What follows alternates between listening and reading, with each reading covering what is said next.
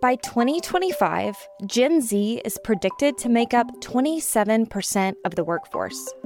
Changes brought about by this generation will ripple up to all previous generations, affecting not only space design, but also how creative work gets done in the design industry. Today's episode will challenge industry norms and perhaps some assumptions that you have about Gen Z. ThinkLab brought together a cross functional team to research the shifts and impacts to come as Gen Z enters the interiors industry. Through their annual Design Hackathon, which is a six month generative research project that tackles topics affecting our entire design industry. Now, these challenges can only be solved by members from the entire industry ecosystem coming together. That includes architects, designers, manufacturers, commercial real estate, and end users. Special thanks to these research partner brands who are also deploying this CEU content Mannington Commercial, 3Form, Allsteel, Milliken, and Material Bank. For today's episode, I sat down with two leaders of this research from ThinkLab, whose voices probably sound familiar to you.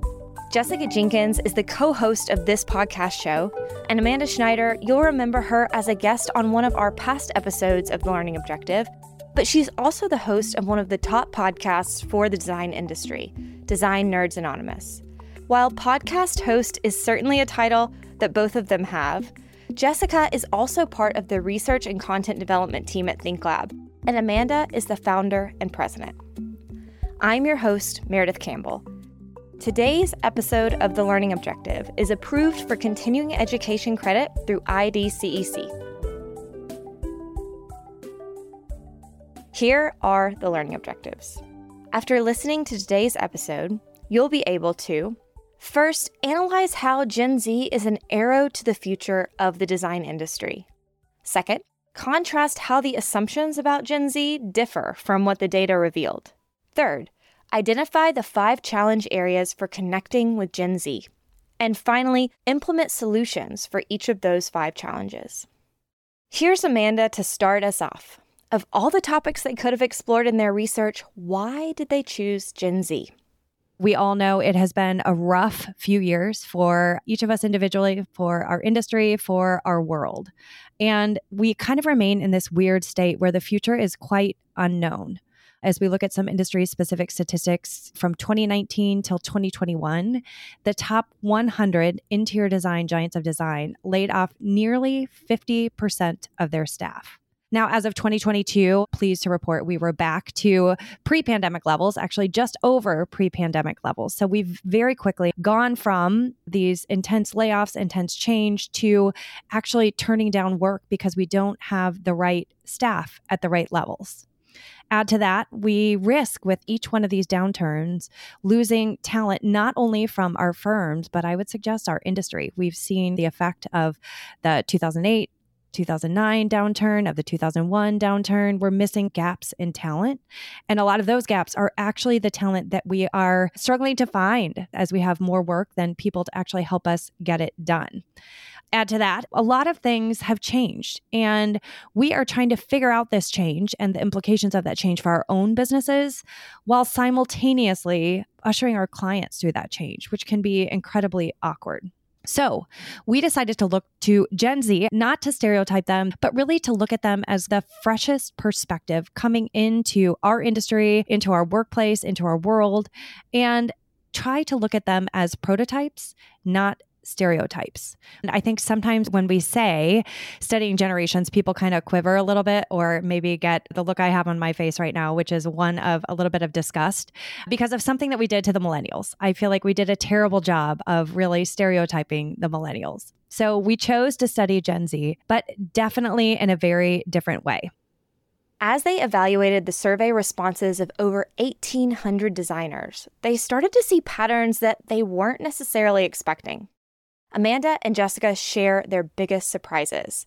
And as you're listening through this episode, take a mental note of what challenges your assumptions as well. One of the most interesting things, especially as we look at this data, because it is industry specific to us. You can read all of these things and we can often dismiss it and be like, we're so unique. But this is like our industry, it's research on our industry. So we can't deny this we expected a lot of our data as we compared by generation to have an arrow to our future and trend up and to the right. If you picture a bar chart where each subsequent bar, each one to the right, gets a little bit longer, a little bit taller, and you could draw an arrow right across the top of all of them up and to the right. What we actually saw was what we're calling a boomerang effect, which is we saw actually millennials tended to be some of the most extreme in a lot of our questions, where Gen Z actually tended to fall more in line with Gen X or even boomers. And there's a great outside the industry article called The Boomerification of Gen Z, talking about how Gen Z, in a lot of ways, does actually align with some of these more analog generations. The next surprise that Amanda noted was around the contrast between what Gen Z wants and what the previous generations think Gen Z wants. We did these intense focus groups with firm leadership saying, Where are your challenges in recruiting, retaining, mentoring Gen Z? And then we brainstormed, How do we solve those? What do we need to understand from you with those Gen Zers in that generative session? And the contrast was really stark. We heard a lot from managers about burnout and about their feeling the weight of this new world and trying to create experiences that engage their young Gen Zers.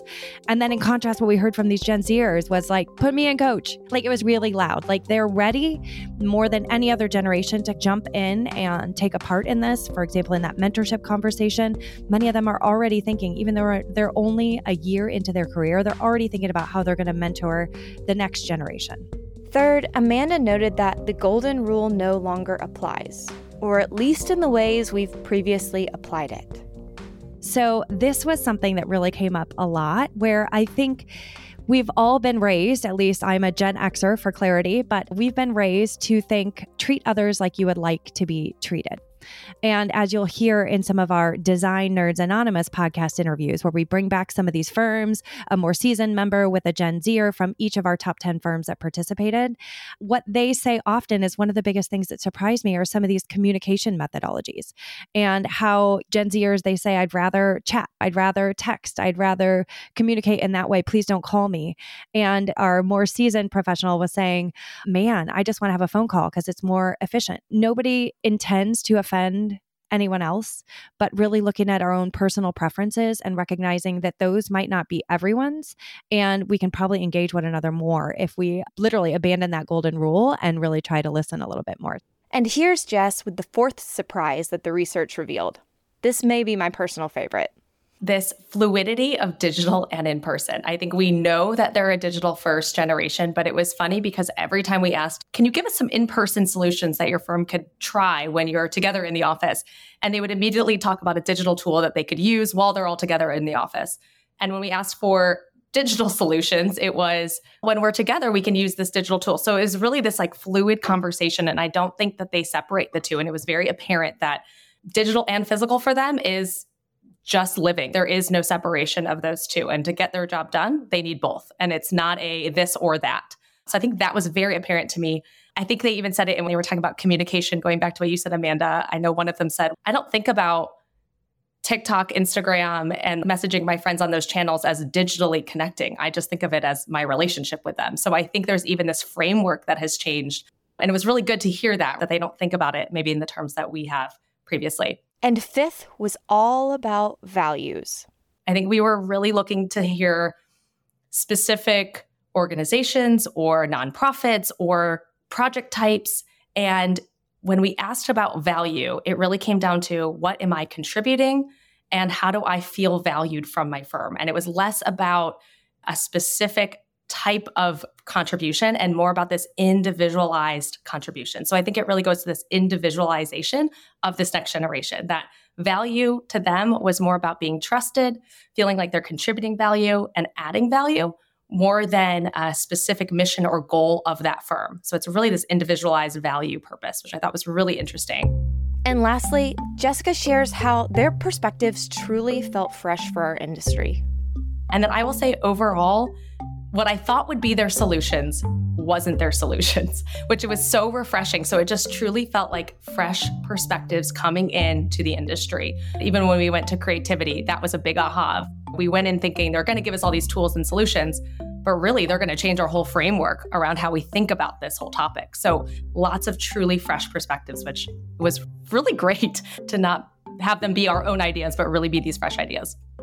Now, Amanda and Jessica give us a peek behind the curtain into what they uncovered in over 20 hours of research focus groups. This is where it gets really fun to me because I think you go in to these sessions and you go into this research thinking, okay, what are the biggest challenges? Do we know some of them? How can we solve for these? And we hosted 10 mapping sessions with over 35 firm principals from top 10 interior design giants of design firms. They were from across the country. We hosted these virtually with a mural board, but we got to have very unique perspectives because everyone was coming from across the country. We started our workshop sessions by asking them what are their biggest challenges in recruiting, retaining, and connecting with their talent across all generations.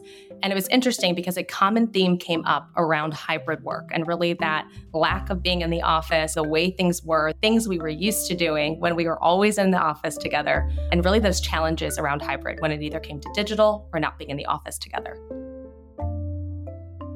We truly saw trends appear really quickly or common concerns and common challenges appear really, really quickly.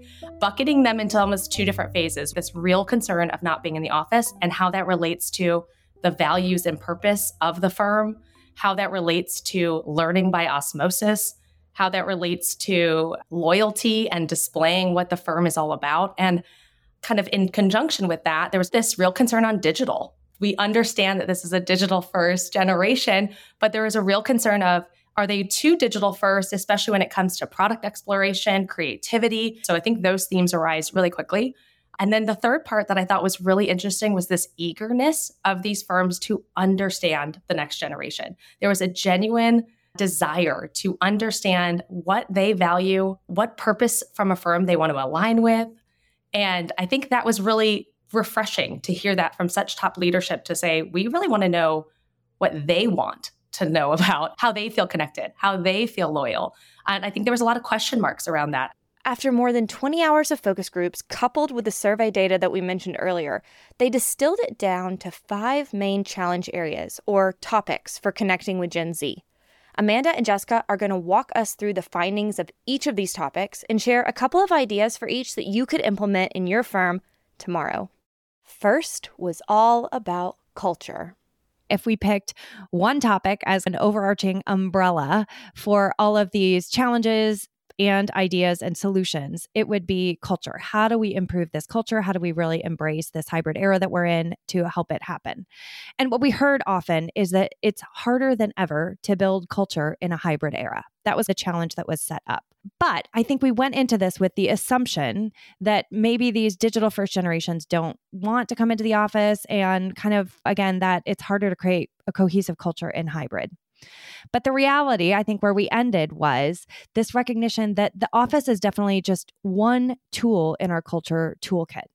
And that while it definitely feels more difficult right now, we've literally had hundreds of years to build culture face to face in an office with desks. And it's new to create this cohesive culture in hybrid. So it means, back to Jess's word, ground rules, that we've really got to look at some of those new ground rules and fix them and really have open discussions about them. So I'll bring up one of the more shocking moments of our research where we were talking about how hard it is to create culture in hybrid. And one of our young Gen Zers boldly said, Hey, I don't want to speak out of turn here, but I have to say, everyone keeps talking about how hard it is to build culture in hybrid. It's not hard for us. This is not an issue for us. This is a change management issue for those older generations, which kind of stings. Again, I mentioned I'm a Gen Xer, so stings a little bit, but I do think that this is a change management issue. And another favorite saying at ThinkLab is a fish doesn't know it's in water, it's just swimming. So, as we talk about those ground rules and really reframing those ground rules, I think as we dig into this research around culture and some of the ideas that came up, I think it's a chance for all of us of all generations to check our assumptions and our previous realities at the door to say, maybe this was true, but does it have to be for the future? And is that the best way for us to move forward? For the topic of culture, there were two big ideas that came out of the research sessions. First, a cameras on culture. Now, it sounds really basic, But that was a big aha for us. And that came out near the end, where one of the Gen Zers literally said, I feel so much more connected to this team and to this group because we are cameras on. There was clearly laid out rules. There was this level of safety and trust that we established from the get go.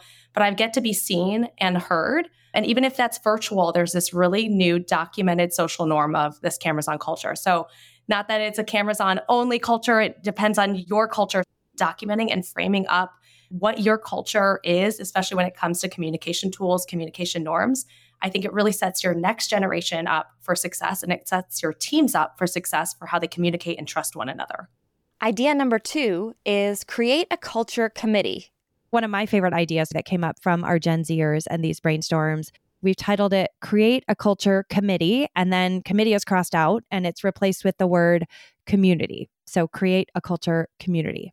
And basically, what this culture community is, is a forum for sharing passions and translating them into activism on behalf of your organization. It should be led by maybe some fresher entrants to your firm, but definitely supported from the top down by leadership. And I think one of the things that's so insightful here is just even our choice of words.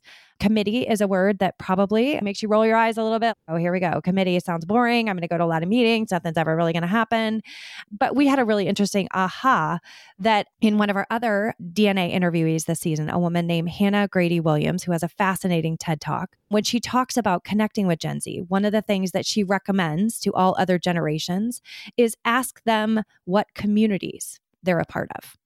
And what's super interesting about that is the week that I had that interview with Hannah, I got a paper home from my youngest son who was in third grade, and it had community as one of his vocabulary words, defined as a geographic place where people reside. And I thought, how different is it? Because again, back to some of Jess's points about this digital physical fluidity in this era that we're working in, the communities are a group that they belong with, that they identify with, that they feel a part of. So, how do you create a culture community that everyone in the firm, maybe from different backgrounds, different ages, different perspectives, feel connected to, and then empower them to put some of these ideas into action? The second topic is creativity. This one was one of my favorite ahas throughout our research because when we heard from firm principals, it was really this challenge of We've learned how to solve for collaboration. We figured that out, but we have not solved for innovation, ideation, and creativity. And this was a big concern that we heard from the firm principals in our mapping sessions. And they were also afraid of these digital tools and digital first self serve tools like Pinterest, which can help speed up some of that research process, but starts to make everything look the same and that we're maybe negatively impacting our creative thought process by turning to these digital mm. tools so quickly. So there's this true concern. So when we turn to our Gen Zers, I really thought we'd hear some fresh new tool ideas, some digital inspiration, and some great physical locations to go explore. But coming back to our digital physical fluidity, we didn't hear anything regarding digital or physical. And what we heard instead was this issue around the time drought, around research around creativity, around creative exploration. And I think that was a really big aha for us because it was less about whether you're in person or whether you're digitally self serving and more about this time drought around creative exploration. For the creativity topic, Amanda and Jessica have two ideas for you to try. The first, define creative time. I may be Captain Obvious delivering this message, but we heard this from a lot of our Gen Zers that it's really, I feel always rushed. And I don't even know how much time I should be spending. It's so easy to go down a rabbit hole. So the simplest suggestion they came up with was help me put guardrails on my creative research time so I can learn how to balance this creative element with true productivity. So it could be you have 20 hours here, you have 100 hours here, you have two hours here, whatever that time limit is, to just help them understand what is a normal amount of time to spend because many of them were really struggling to understand some of those basics. The next idea for you to implement is to create a pro idea environment. Jessica explains what that means and why it's so important for creativity there was a lot around safety. So creating this truly pro idea environment. And a lot of the Gen Zers said, as a new designer, you want to put your neck out there and give your good idea. And as long as it's received with a, hey, that's a great idea, but it may not work for this, as long as it's received with this safety environment, that creates positive psychological safety around creativity. And even as we looked outside of the industry for that safety issue, the Future Forum talks about this need for psychological safety in order to spark creativity, in order to create that creative innovation. They were really onto something of this safe environment for sharing new ideas, for spreading new ideas amongst their teams. The third topic the team researched was relationships. And they wondered do face to face relationships matter as much in this digital forward era? Our overall conclusion is relationships still matter, but how we build trust is evolving. The assumption that we went in with was that digital forward generations maybe don't value FaceTime as much as previous generations. And they think that trust and culture can be built wholly virtually. But the reality after going through this and what we found is that digital forward generations do value that FaceTime, but they expect it to be worthwhile. They want digital tools to enhance trust and culture, but still really rely on in person networking to make those connections. This is a big one for me because when I say the boomerification of Gen Z, and Gen Z actually wants to go back into the office, I see the reactions and it feels like a big, yes, we're going back to normal. Like we got a good one, we got a good generation. And the reality is, yes, that is true, but their normal is going to be different than the 2019 normal. And I don't believe that the 2019 normal is the best that we can do. So the good news is people still want to do business with people, but we have some things to work on. One of the other things as we dive into this relationship chapter that kind of shocked me is that 85% of our audience said that relationships within their company and building those relationships are very important. And this was actually the most true for Gen Z. However, we saw that 61% of architects and designers say that relationships within the broader industry are important to build. And this was least true for millennials, which tended to be that more digital forward generation. So I think we've got a lot to look at within our firms. We also have a lot to look at within our product partners and creating these partnerships that can really strengthen this. And as we talked about in the beginning, a lot of this comes down to communication. The ideas for relationships revolve around cross pollination. Jessica shares what the research revealed about cross pollination within the firm. We heard from Gen Zers that they want to get connected to other people within their own organization. So, whether that's an architect getting involved with an IT person or an IT getting involved with a designer, but they wanted to meet and cross pollinate ideas amongst one another. So, there's this true idea of collaboration and ideation within the firm whether in person, but also when they're meeting digitally. Could it be a digital forum where they share good ideas and really cross pollinate that way? Doubling down on wanting relationships within their own firm was really big. Next, cross pollination as it relates to our broader industry. There was a curiosity, especially by our Gen Zers. Remember when I read that 61%? It was most true for millennials. So there is a curiosity, especially by our Gen Zers, about this broader industry cross pollination, understanding different roles, what's happening there, and also cross pollination from different geographies. And the last idea related to relationships is frequency over formality. This is one that was just really loud from our youngest participants in this industry. The idea is just give me frequent and genuine feedback, both good and bad, but give it to me on the spot in the moment. Don't wait for an annual review for sure, or even a quarterly review. Like, I really want to hear from you that real feedback. It feels more authentic to me. I feel more valued that you're trying to develop me. And there was definitely a pushback over formality. I think we've all had these awkward interactions. So that's why we say frequency over formality. Give it to me, give it to me straight, give it to me in the moment. We're friends. The fourth topic loyalty loyalty came up in our values and purpose conversation. So it wasn't like a topic called loyalty, it was a topic called values and purpose. And when we asked them what would keep them at a firm, it came down to that contributing to value and feeling valued and respected.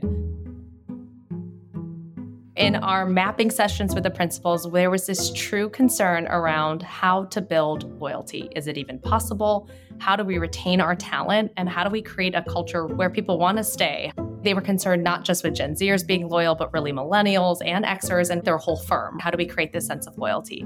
And is it possible? And in our first session with Gen Z, we heard, I want to myth bust this whole loyalty thing. It's not that we're not loyal, it's that we need a reason to stay.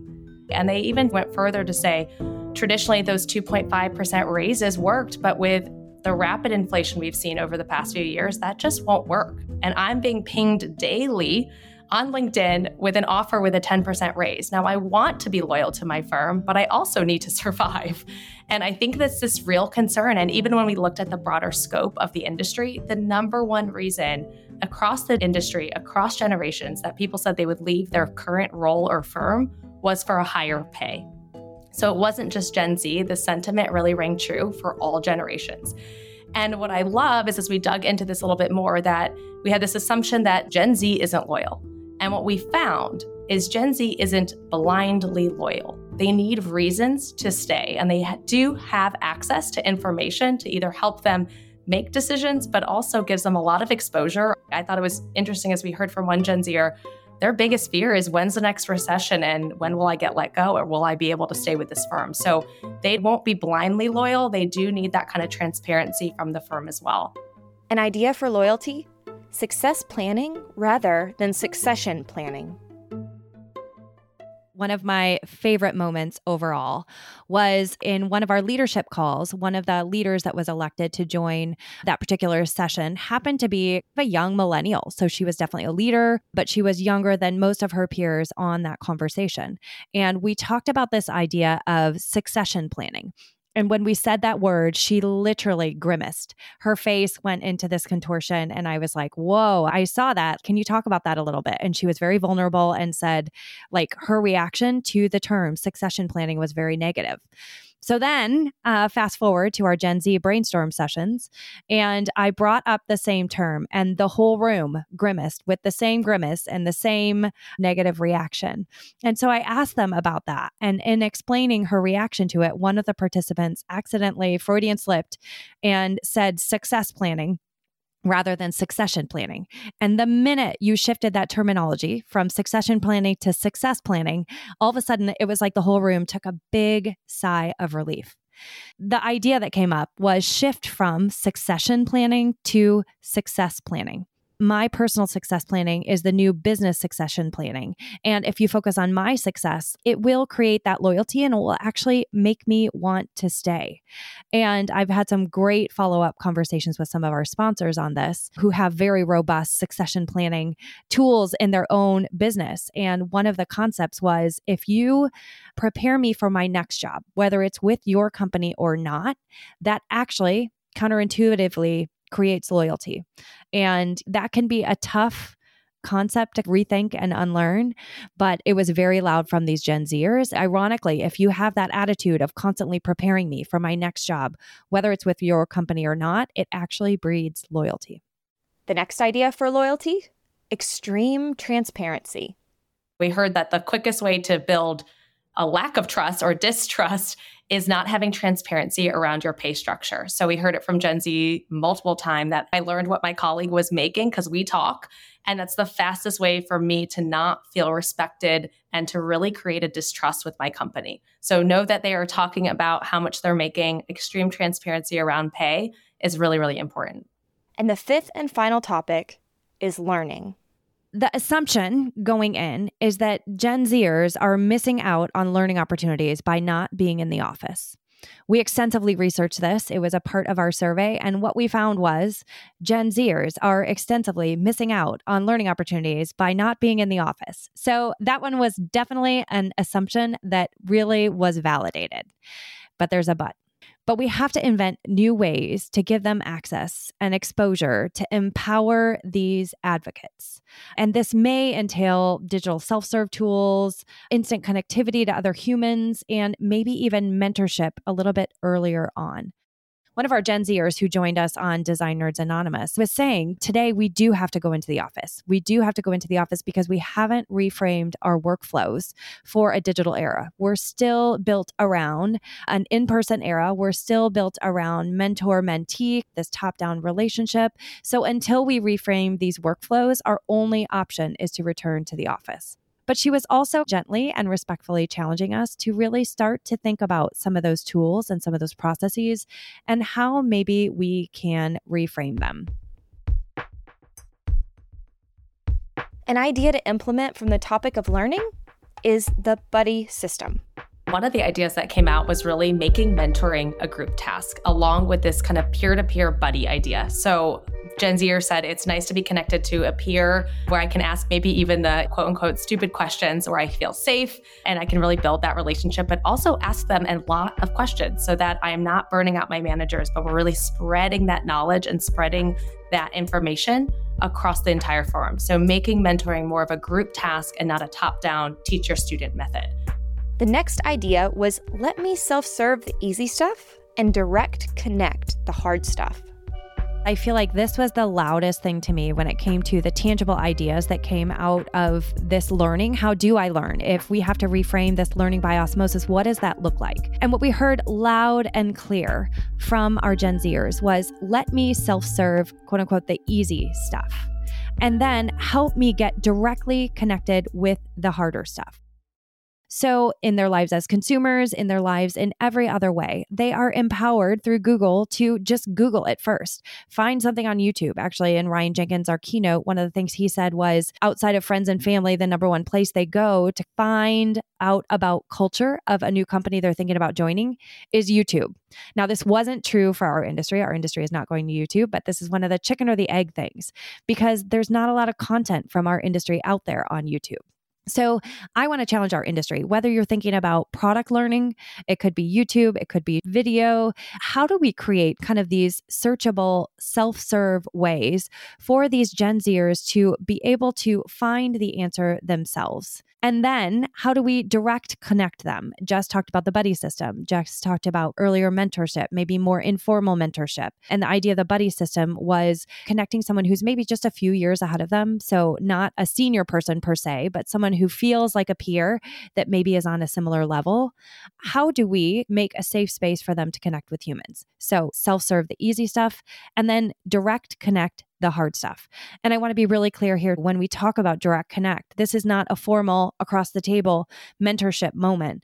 This is who is my buddy that I can text, that I can Slack, that I can message in a Teams channel to get a quick answer. Self serve the easy stuff and direct connect the hard stuff. And finally, the last idea for the topic of learning flip the script. Flip the script was this idea of looking to your outside manufacturers and outside partners. So instead of the traditional whoever wants a breakfast slot presentation, raise your hand. Whoever signs up gets one.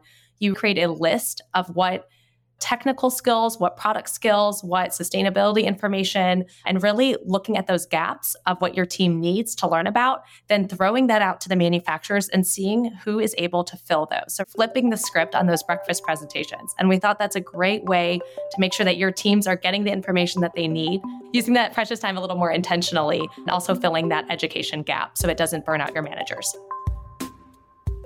While this is the end of our episode, this isn't the end of the conversation. If what you heard today left you hungry for more on Gen Z's impact on the design industry, here are four paths to dive deeper. First, if you'd like to bring these insights directly to your firm, reach out to any of these research partners who are deploying this CEU content Mannington Commercial, Freeform, Allsteel, Milliken, and Material Bank. Second, if a digital on demand CEU course is more your speed, you'll find a link in the show notes to access that through any of those research partners. Third, check out season five of Design Nerds Anonymous wherever you listen to your podcasts, where Amanda will dive into each of these topics even further with fascinating interviewees. Lastly, reach out to us at ThinkLab if you'd like our team to facilitate a workshop or speaking engagement to help you apply these insights to your company whether you're a firm or a brand. I want to take a moment to highlight one of our research partners who made this Gen Z design hackathon possible. Milliken Floor Covering is committed to finding ways to make a difference. Milliken's carpet, LVT, and entryway tiles are carbon neutral everywhere in the world as part of their Impact Carbon Neutral program. The first flooring company and the first 50 companies in the world to have verified science based net zero targets. Join them on their journey to go beyond the pledge. Thanks for listening and learning with us today. To receive credit for listening, simply visit the show notes of this episode and click on the link to take a short quiz. That's it. The Learning Objective is a Surround Podcast Network original production. Check out more shows from Surround at surroundpodcasts.com.